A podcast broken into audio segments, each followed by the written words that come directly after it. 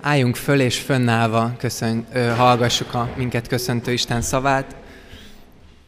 Kegyelem és békesség legyen nektek Istentől és az Úr Jézus Krisztustól, aki szeretett minket és önmagát adta értünk. Amen. Foglaljunk helyet. Sok-sok szeretettel köszöntünk mindenkit ezen a ma esti kert, Kecskeméti Esti Református találkozó alkalmon. Ez egy nagyon intergenerációs alkalom, mert a legkisebbektől kezdve, akik hátul játszanak és a maguk módján fogják dicsőíteni Istent, um, egészen a gimnazistákon át, akik a, a dicsőítésben fognak vezetni minket, minden korosztály képviselve van, és így lehetünk együtt Isten színe előtt. Mi egy picit fáradtan, és ugyanakkor nagyon feltöltődve vagyunk itt. Az ifi vezetőkkel az elmúlt hétvégét Gárdonyban töltöttük. Ott lett volna az ifi táborunk nyáron, nem ott lesz sajnos, nem jött ez össze, de mi kipróbáltuk, hogy milyen lett volna, hogyha nyáron ott lennénk, és valószínűleg sokkal jobb lett volna a Velencei tóban nyáron, hogyha tudtunk volna fürödni. Ezt nem próbáltuk ki. Sok minden történt. Akik ott voltak, azt gondolom, hogy sok kellemes emlékkel jöttünk haza. A három kilós kenyérről, a csótánypóker nevű játékról, ezt az ifisek is biztos ismerik. De még inkább azzal, hogy, hogy nagyon jó volt együtt lenni az Isten jelenlétében, és együtt imádkozni, oda tenni magunkat Isten elé, hogy próbáljon meg, hogy mi az, ami az életünkben, a szolgálatunkban, az övé szerinte való, mi az, ami nem, imádkozni egymásért, imádkozni az ifisekért. Um, kér, kérlek titeket is, hogy, hogy hordozzuk az ifiseket, az ifi szolgálatot, minket is imádságban, hordozzuk egymást imádságban, be is lehet kapcsolódni esetleg ebbe a szolgálatba. Szóval valahogy így vagyunk itt, és az a reményünk, és azért imádkozunk, hogy Isten ezen a mai estén valamit ebből az ő jelenlétéből, amit mi annyira megéltünk ezen a hétvégén, tudjon itt átadni, ahogy itt együtt vagyunk majd előtte, ahogy figyelünk az igére, ahogy esetleg utána itt maradunk beszélgetni, ahogy éneklünk neki, ez a, ez a vágyunk és a célunk. És mielőtt énekelnénk, ahogy szokott lenni a kert Isten tiszteleteken, most van egy pár perc üdvözölni egymást, forduljunk oda az előttünk, mögöttünk, mellettünk lévőhöz, mondjuk neki, hogy Isten hozott, kérdezzük meg, hogy melyik volt az a kenyér, az a legnagyobb méretű kenyér, amit egyszer valaha már megevett, és üdvözöljük egymást, utána pedig menjünk énekkel Isten elé.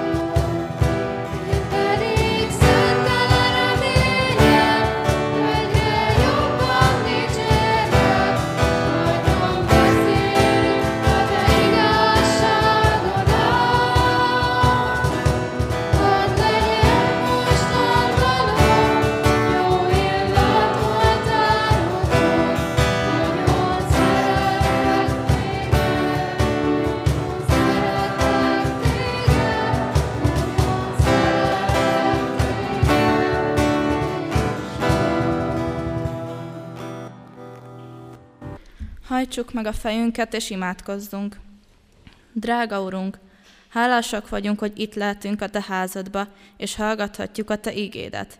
Kérünk, légy segítségünk megérteni az ige szavát, és felismerni a Te hívó szavadat. Kérlek téged, szólj hozzánk, és vezess a Te ígédben, hogy az úgy szólj, szólítson meg bennünket, ahogy azt Te eltervezted. Ámen. Hallgassuk Isten igéjét, amit megvan írva Pál levelének 9. részében a 14. verstől. Mit mondjunk tehát? Igazságtalan az Isten, szó sincs róla. Hiszen így szól Mózeshez, könyörülök, akin könyörülök, és írgalmazok, akinek írgalmazok. Ezért tehát nem azé, aki akarja, se nem azé, aki fut, hanem a könyörülő Istené. Mert így szól az írás a fáraóhoz. Éppen azért emeltelek trónra, hogy megmutassam rajtad hatalmamat, és hogy hirdessék nevemet az egész földön.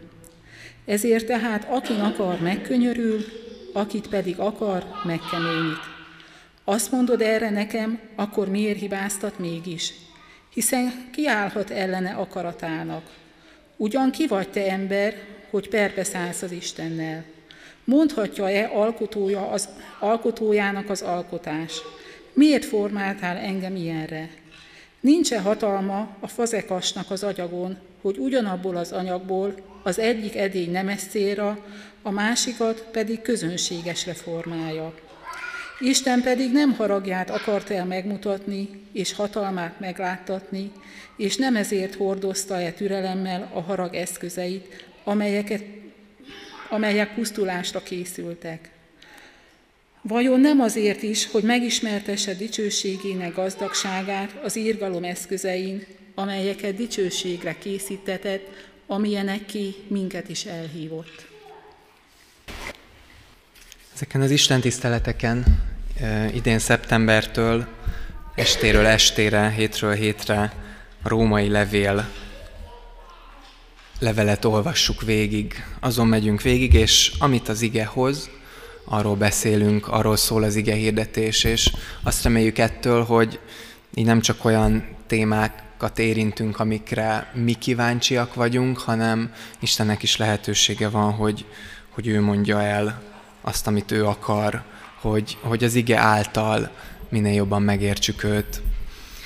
Ez a mai szakasz azt gondolom hogy az egyik legnehezebb része lehet, hogy a római levélnek, de lehet, hogy az egész Bibliának, mert Pálapostól itt az eleve elrendelésnek, a predestinációnak, talán ezt a szót ismerjük, hallottuk töri órán, hittanórán, találkoztunk vele máshol, a mélységeibe visz bele minket, ami, ami hát egy olyan terület, ami tényleg valahogy Isten lényének a, a mélyéről szól, egy titok bizonyos szinten előttünk, és Calvin is, amikor erről ír, akkor így kezdi, hogy, hogy vigyázni kell, mert aki ebbe a mélységbe hatol, az könnyen eltévedhet. Tehát, hogy nagyon könnyű a büszke szívünkkel, az emberi logikánkkal ebben elveszni. És mégis az ige beszél erről, és ezért most röviden én is az eleve elrendelésről, és arról, hogy mit mond itt ez az ige erről, Istenről, az eleve elrendelésről. Ezt szeretném három, három szempontból megvilágítani. Egyrészt, hogy az eleve elrendelés egy talán egy ilyen általános, egyetemes filozófiai probléma, de gyakorlati lesz, csak így fogalmaztam meg magamnak. Utána az eleve elrendelésnek a célja, a haszna, a pozitív oldala, hogy mi beerősíthet ez meg minket, végül pedig azzal a nehéz kérdéssel, hogy, hogy ennek bizony van egy negatív oldala, és ezt a hármat fogjuk most bejárni, így az ige mentén. Az első kérdés tehát, hogy ez az eleve elrendelés, ez mégis micsoda? Azt hiszem, hogy ez egy régóta fennálló probléma. Erről régóta vitatkoztak a görög filozófusok, vitatkoztak Pál kortársai, vitatkoznak a modern filozófusok, de azt gondolom, hogy talán minket is érint. Hogyha itt teszem fel ezt a kérdést, akkor biztos mindenki gondolkozott már azon, hogy vajon van-e szabad akaratom? Én döntöm el, hogy mit csinálok, hova megyek, kivel házasodom össze, hitre jutok-e, kiben hiszek, hova születek, azt nyilván nem, de hogy ezeket a dolgokat vajon én, én döntöm el, vagy pedig ez így előre le van írva, ez így előre meg van határozva, Isten ezeket előre elrendelte, és, és én ebbe csak így egy eszköz vagyok, aki beállok. Engem annyira foglalkoztatott ez a kérdés a teológián, hogy úgy döntöttem, hogy a, a szakdolgozatomban erre szeretnék választ keresni. És most nem fogom mind a 34 oldalát ismertetni, de egy picit szeretném eldönteni. Két, két dolog lepett meg nagyon, amikor elkezdtem a Bibliát vizsgálni. Az egyik, hogy, hogy nagyon sok ige beszél erről. Tehát ne, nem is tudjuk, de hogy 50-nél is több ige van konkrétan az új szövetségben, csak az új szövetségben, ami arról beszél, hogy Isten előre elrendel dolgokat, Jézusnak a halálát, embereket bizonyos feladatra, megszabta a népeknek a határait, az idejeit, azt, hogy mikor jöjjön vissza. Tehát, hogy, hogy beszél erről a Biblia sokat. És a másik, hogy, hogy ez valahogy egy, egy kicsit érthetetlen, de, de úgy állítja az elénk a Biblia ezt a szabad akarat eleve elrendelés kérdését, mint, mint valami paradoxont. Ez, ez ugye az a szó, amikor látszólag, logikailag nem fér össze, de hogy a Biblia mind a kettőt így elénk teszi, hogy szabad akaratod van? Igen. Isten mindent előre elrendelt? Igen. Mind a kettőre igent mond. És azt gondoljuk először ugye, hogy ez kizárja, nem? Hogyha Isten mindent elrendelt, akkor hogy lehetne szabad akaratunk? Ha szabad akaratunk, akkor hogy lehet, hogy Isten mindent elrendelt?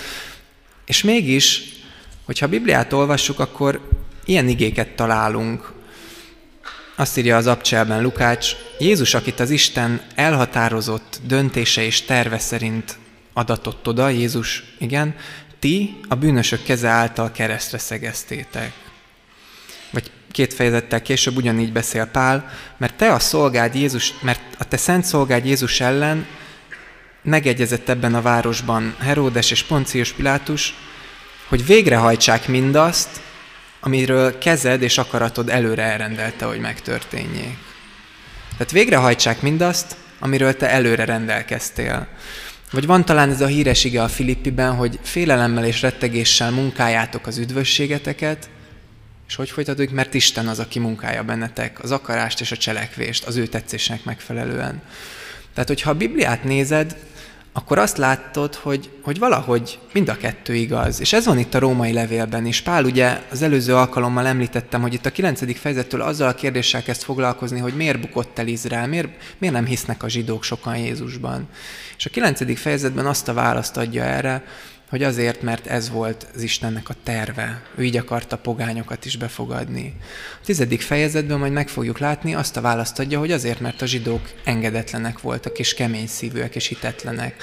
Vagyis ugyanarra a kérdésre Pál mind a kettőt mondja. Szabad akarat, elevelrendelés, olyan ez, mint, a, mint az érem két oldala mint a fizikusoknak mondom, mint a fotonnak a hullám és a részecske természete. Hogy, hogy igaz egyszerre, ez nem értjük.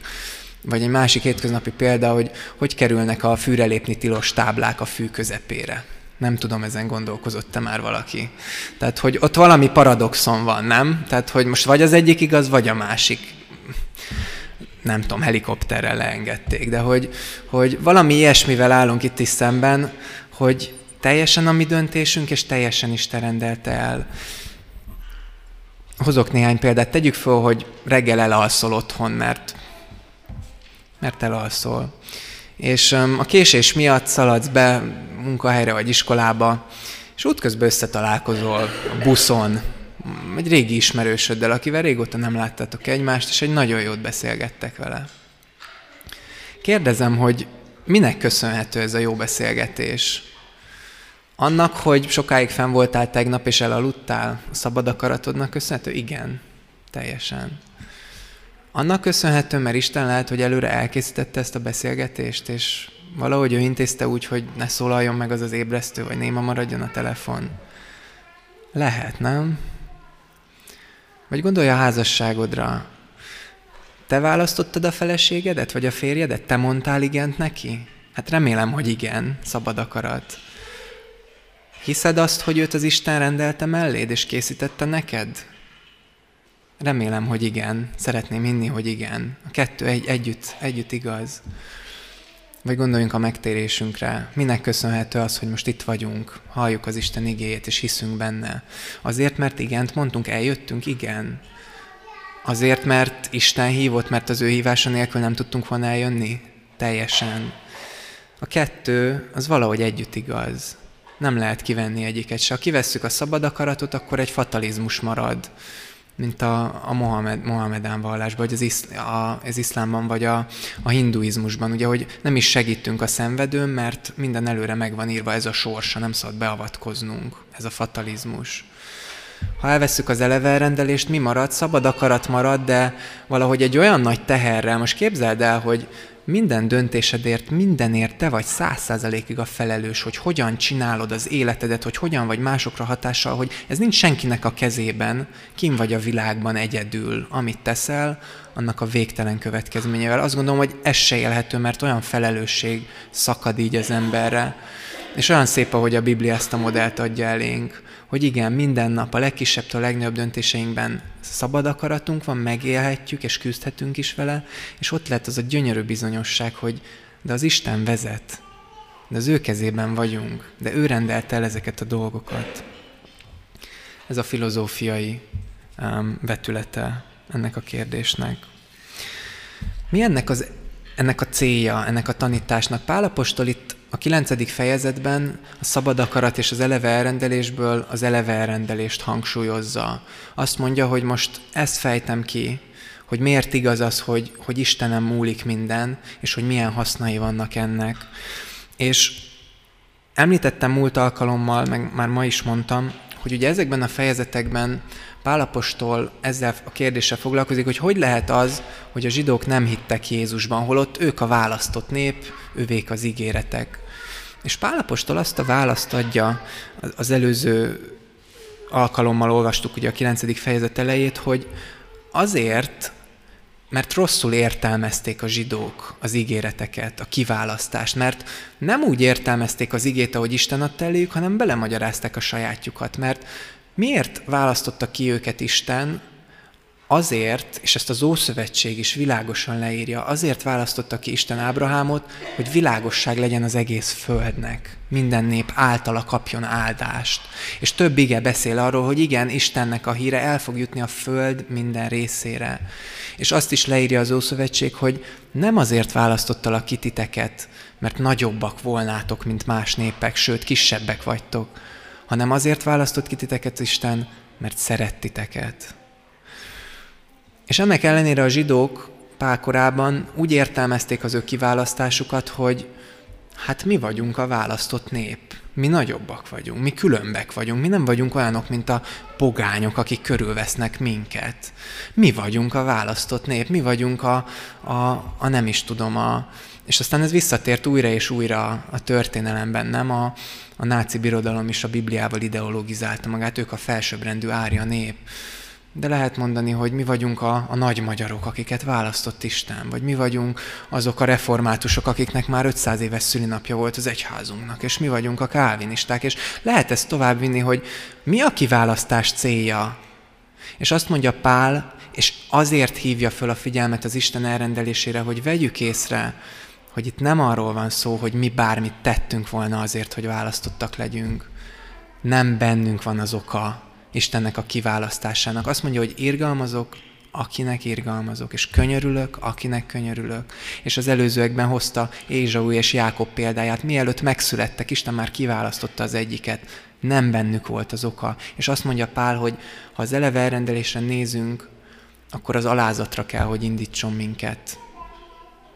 Nem én, nem én tehetek arról, nem az én érdemem, okosságom, szerénységem, alázatosságom az, hogy hitre jutok, és hogy az Istené vagyok, hanem az ő kegyelme, hogy egy ilyen bűnöst is, mint én, semmivel sem vagyok jobb, mint mások, semmivel sem különbözöm attól a másik tíz embertől, aki velem együtt konfirmált Szigetszent Miklóson, és volt, aki megmaradt a hit útján, volt, aki nem. Semmivel se különbözöm, ugyanazt kaptuk, és mégis Isten kiválasztott, és azt gondolom, hogy ez hatalmas alázatra indít és hatalmas hálára kell, hogy indítson, mert Isten megtette ezt. Pál ezt hangsúlyozza, hogy az Isten választásán múlik a hited. Tegyen ez alázatossá, indítson hálára, és adjon nagyon mély bizonyosságot. A nyolcadik fejezet ugye ezzel zárult a római levélben, hogy meg vagyok győződve, írja Pál, hogy sem halál, sem élet, sem angyalok, sem fejedelmek, sem jelenvalók, sem eljövendők, sem hatalmak, sem magasság, sem mélység, és semmiféle más teremtmény nem szakíthat el minket az Isten szeretetétől. És miért nem szakíthat el? Azért, mert ez nem rajtunk múlik, hanem az Isten szeretetén múlik. Ez az eleverendés gyönyörű tanítása, hogy nem rajtad múlik, nem és másrésztről fog beszélni arról, igen, a tizedik fejezetben, hogy rajtad múlik, és úgy kell odaállnod, hogy, hogy mindent beleadj, de valahol olyan biztonságot adó néha csak így megnyugodni ebben, hogy, hogy ez Istenem múlik, ez az ő történet, ez az ő terve. Ez az eleve rendelésnek a, a pozitív oldala.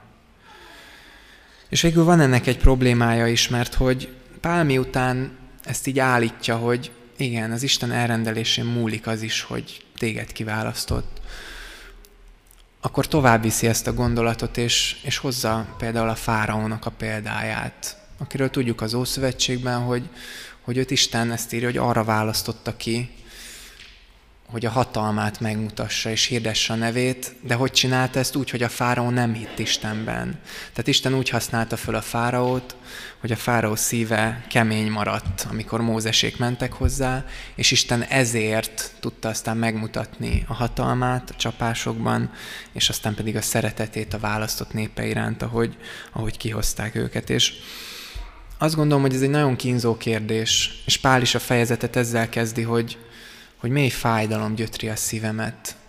Hogy hogy lehet az, hogy, hogy igen, hálás vagyok azért, hogy az Isten engem kiválasztott. Mi van azzal a, azzal a másik emberrel, akik ott vannak kin, mi van azzal a másik emberrel, aki az osztálytársa, mi van azzal a másik emberrel, aki a családtagom, ő, ő neki miért nem adja meg Isten a hit ajándékát? Igen, hogyha ez rajta múlik, akkor, akkor miért nem? Akkor neki miért nem? Akkor miért van az, hogy, hogy valakinek van hite, és valakinek nincs? És ez egy nagyon nehéz és nagyon fájdalmas kérdés, és Pálapostól is, ahogy így visz bennünk, néhány választ ad, és aztán pedig megáll egy ponton, meg fogjuk látni. Egyrészt fontos ezt látnunk, hogy, hogy amikor erről gondolkozunk, akkor nem lehet soha a saját szabad akaratot kiválasztani. Tehát, hogyha valaki nem hisz, akkor nem lehet azt elvenni, hogy azért nem hisz, mert nem akar engedni az Istennek. Erről fog szólni a tizedik fejezet. Miért nem hittek a zsidót? Azért, mert Isten elé adta az igét, szerette őket, utánuk ment türelemmel, és ők nem akartak engedni neki. Másodszor azt kell meglátnunk, és mert ugye Pál is így teszi föl ezt a kérdést, hogy, hogy mit mondjunk? Igazságtalan az Isten. Ez igazságtalannak tűnik. Nem az egyiknek adja, a másiknak nem. Jákobnak adja, és Zsaónak nem adja. És Pál azt mondja, hogy szó sincs róla, Isten nem igazságtalan, mert a kegyelem az nem jár. Itt van egy nagyon fontos különbség. Hogyha Isten tartozna minnyájunknak a kegyelemmel, akkor igazságtalan lenne, hogy néhányunknak nem adja meg. Ugye, hogyha tartozunk valakinek valakivel, valamivel, akkor igazságtalan, hogyha nem adjuk meg. De azt kell itt látnunk, hogy Isten nem tartozik egyikünknek sem, semmivel. Sőt, hogyha Isten igazságos lenne, akkor teljesen fair lenne tőle, hogy egyikünknek sem adna üdvösséget, mert minnyáján bűnösök vagyunk, bukottak vagyunk. Isten nem igazságtalan, hanem kegyelmes, hogy mégsem hagyott minket, hanem Jézust elküldte és megmentett minket. Kegyelmes az Isten, nem, nem járna nekünk ez a dolog.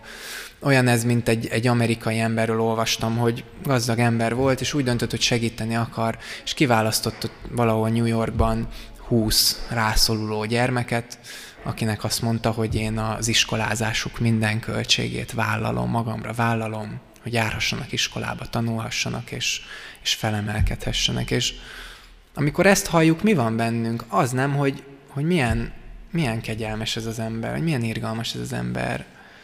Nem az, ami egyébként igaz, hogy húsznak megadta ezt a lehetőséget, másik ezernek nem, nem tudta megadni. És ezt jó, hogyha látjuk Istennel is, mielőtt számon kérjük őt, hogy, hogy Isten miért vagy ilyen igazságtalan. Nem, Isten nagyon is kegyelmes, hogy minket megmentett, hogy egyeseket megmentett, iszonyú nagy kegyelem ez tőle, és igazságtalan tőlünk, hogy számon kérjük őt. És lehet, hogy ez még mindig nem magyarázza meg a választ, és, és a kérdés fennmarad, hogy de akkor miért van, miért hibáztatja Isten őket, miért, miért, miért, nem, miért nem adja meg nekik is ezt a kegyelmet, ez valahol mégis igazságtalan és nem fel, és Pál egy ponton azt mondja, hogy, hogy eddig jöhetünk, és itt nem tovább.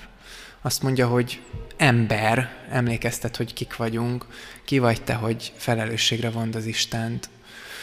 És itt nagyon fontos, hogy nem, nem a kérdezősködést ítéli el, nem azt mondja Pál, hogy nem szabad kérdezni, fogd be a szád és csak hallgass.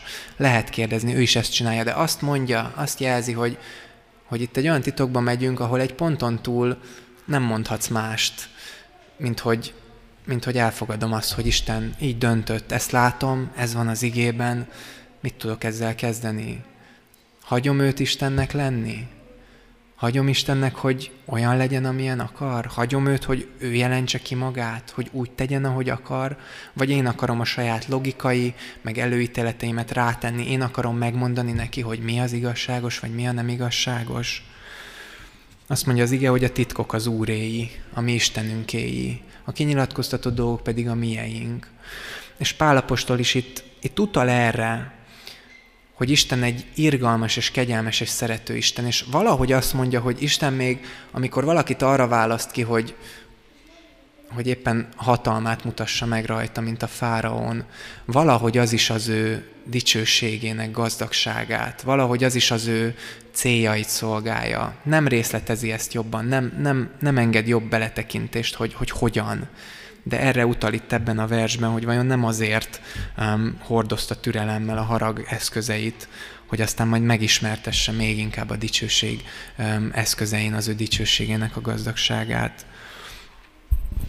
A kérdése szerintem ennek az igének ez, hogy én hagyom-e az Istent Istennek lenni, hogy van-e bizalmam felé, hogy, hogy azt, amit én megtudtam belőle, amit megismertem, amit megtapasztaltam, hogy ő egy szerető Isten, aki annyira szerette az embert, hogy képes volt az egyszülött fiát odaadni érte, hogy ez a szerető Isten el tudom-e hinni, hogy szereti a minden embert, és hogy az ő tervének bölcs és szerető célja van. Ez a kérdés, hogy van-e bizalmam Isten felé elfogadni tőle a titkot is, azt, amit talán nem értek, mert az eleve elrendelés egy ponton túl egy ilyen mélység, már az eleje is ilyen paradoxon, egy ponton túl ott van velünk ez a mélység. De azt gondolom, hogy ez egy, ez egy próbája lehet az Isten ismeretünknek, mert hogyha igen, ha el tudjuk fogadni, ha meg tudjuk adni Istennek azt a szabadságot, hogy ő Isten legyen, ha nem akarjuk mindenáron a mi elképzelésünket rá kényszeríteni, akkor egy nagyon nagy lépést tettünk afelé, hogy ne azt az Istent ismerjük, amit mi készítettünk magunknak, hanem azt az Istent ismerjük, aki a Bibliában bemutatkozott nekünk, az ő maga hatalmával, az ő maga igazságával, és az ő maga Jézus Krisztusban megnyilvánult szeretetével. Ez a kérdés, hogy, hogy tudunk-e tovább menni. Ha igen, akkor pikkelyek fognak leesni a szemünkről, és egyre jobban fogjuk látni. Lehet, hogy ez fájdalommal jár, lehet, hogy ez, ez imádságra fog minket kényszeríteni, lehet, hogy ez küzdelemre fog minket kényszeríteni, de azért küzdünk, hogy ezt az Istent ismerjük meg, aki bemutatkozik. És itt a Róma 9-ben nem csak úgy mutatkozik be, mint szerető Isten, hanem mint hatalmas Isten is, akinek terve van, akinek jó terve van ezzel a világgal, ami sokszor érthetetlen számunkra. Ámen. Menjünk imádságba most Isten elé egy rövid csönd, csöndben kezdjük, esetleg a magunk kérdéseit oda lehet vinni, aztán pedig én imádkozom, és közösen az Úri imádságot mondjuk el. Szerető mennyei atyánk, először is szeretnénk neked hálát adni, azért, hogy türelemmel hordozol, hordoztál és hordozol minket is. Köszönjük, hogy hívsz, hogy a te szeretetednek az igéje szól, hogy ezt tapasztalhatjuk, ennek a jeleit, ennek az üzeneteit az életünkben. Köszönjük, Urunk, hogy a bénaságaink és a bukásaink ellenére sem mondasz le rólunk, hanem kitartasz mellettünk. Hálásak vagyunk neked ezért. Köszönjük, hogy ilyennek ismerhetünk meg, mint a tékozló fiút hazafogadó Isten, mint a kereszten megbocsájtó ellenségeért imádkozó Isten. És Urunk, szeretnénk téged megismerni, szeretnénk, Urunk, annak látni, aki vagy, és köszönjük, hogy itt a római levélben is vezetsz minket végig. És igen, kicsit talán nehéz téma nekünk ez az eleve elrendelés. Köszönjük, hogy láthatjuk ennek a, az örömét. Tényleg legyél áldott azért, amiért minden érdemünk nélkül megadtad nekünk ezt az ajándékot. Tegyen ez minket alázatossá. Tényleg hadd lássuk, hogy, hogy nem rajtunk múlt, neked vagyunk hálásak. És Urunk, és szeretnénk könyörögni azokért, akik még nem a tieid. Szeretnénk, Urunk, a szívünk fájdalmát eléd vinni. Nem tudjuk, hogy ki a tied, és ki nem, és ki lesz, és hogyan, és mikor, hanem minden ember felé a kötelességünk ezt hirdetni, és kötelességünk feléjük imádkozni.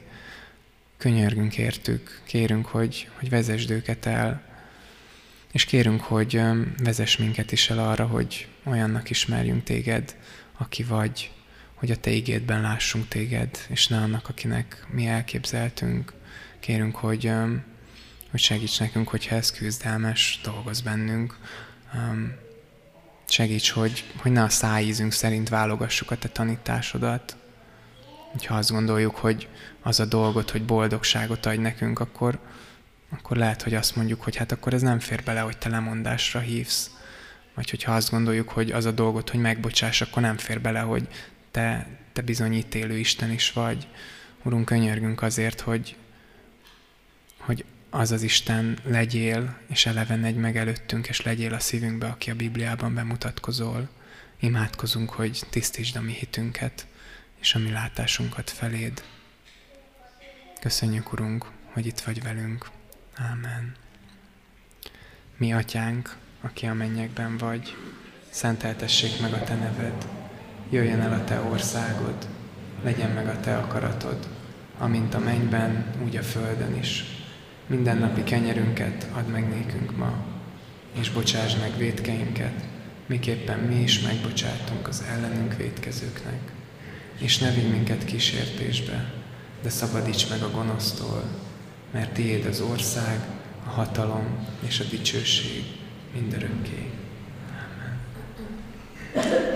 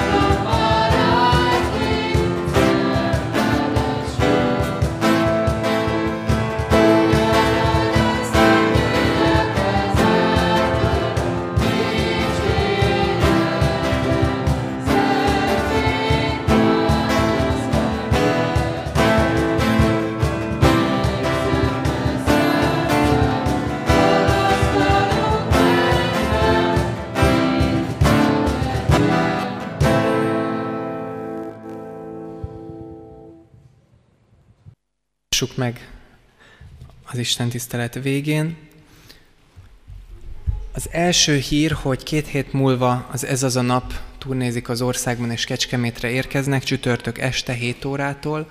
Erre megyünk az IFI-ből is, és a kollégiumból is, és lehet csatlakozni. Vannak külföldi előadók is, jön Pintér Béla, Csiszér László, Mike Sámuel, egy dicsőítő este lesz ez csütörtökön este. Hogyha valaki szívesen jönne, akkor a jegyet a református pontba tudja megvenni, és hogyha jönne velünk szívesen közösen, akkor hatkor az ifi csütörtök ifi végeztével találkozunk az ifjúsági galérián, és akkor együtt átsétálunk a buszhoz, megyünk ki um, a dicsőítésre, és aztán onnan pedig majd jövünk haza vissza a központba, vagy ki kimegy, amerre akar menni. Az a hét egyébként a házasság hete, ezt is hirdetjük előre, hogy jó egy-egy hetet így azzal tölteni, hogy ennek az értékére nézünk, és ennek a csodálatosságáról gondolkozunk. Sok-sok program lesz városszerte is, a gyülekezetünkben is, ezekről a hirdetőlapon, meg a honlapon lehet majd, meg a Facebookon lehet majd tájékozódni. Az IFI-ben, ami ez érintő, hogy azon a héten mi is a házasságról beszélünk az IFI-n, és az egy bennalvós IFI lesz, amikor lesz imasét a házasságról, lesz imalánc a házasságért, lesz sok-sok minden, úgyhogy erre várunk szeretettel mindenkit, és, és hívunk is.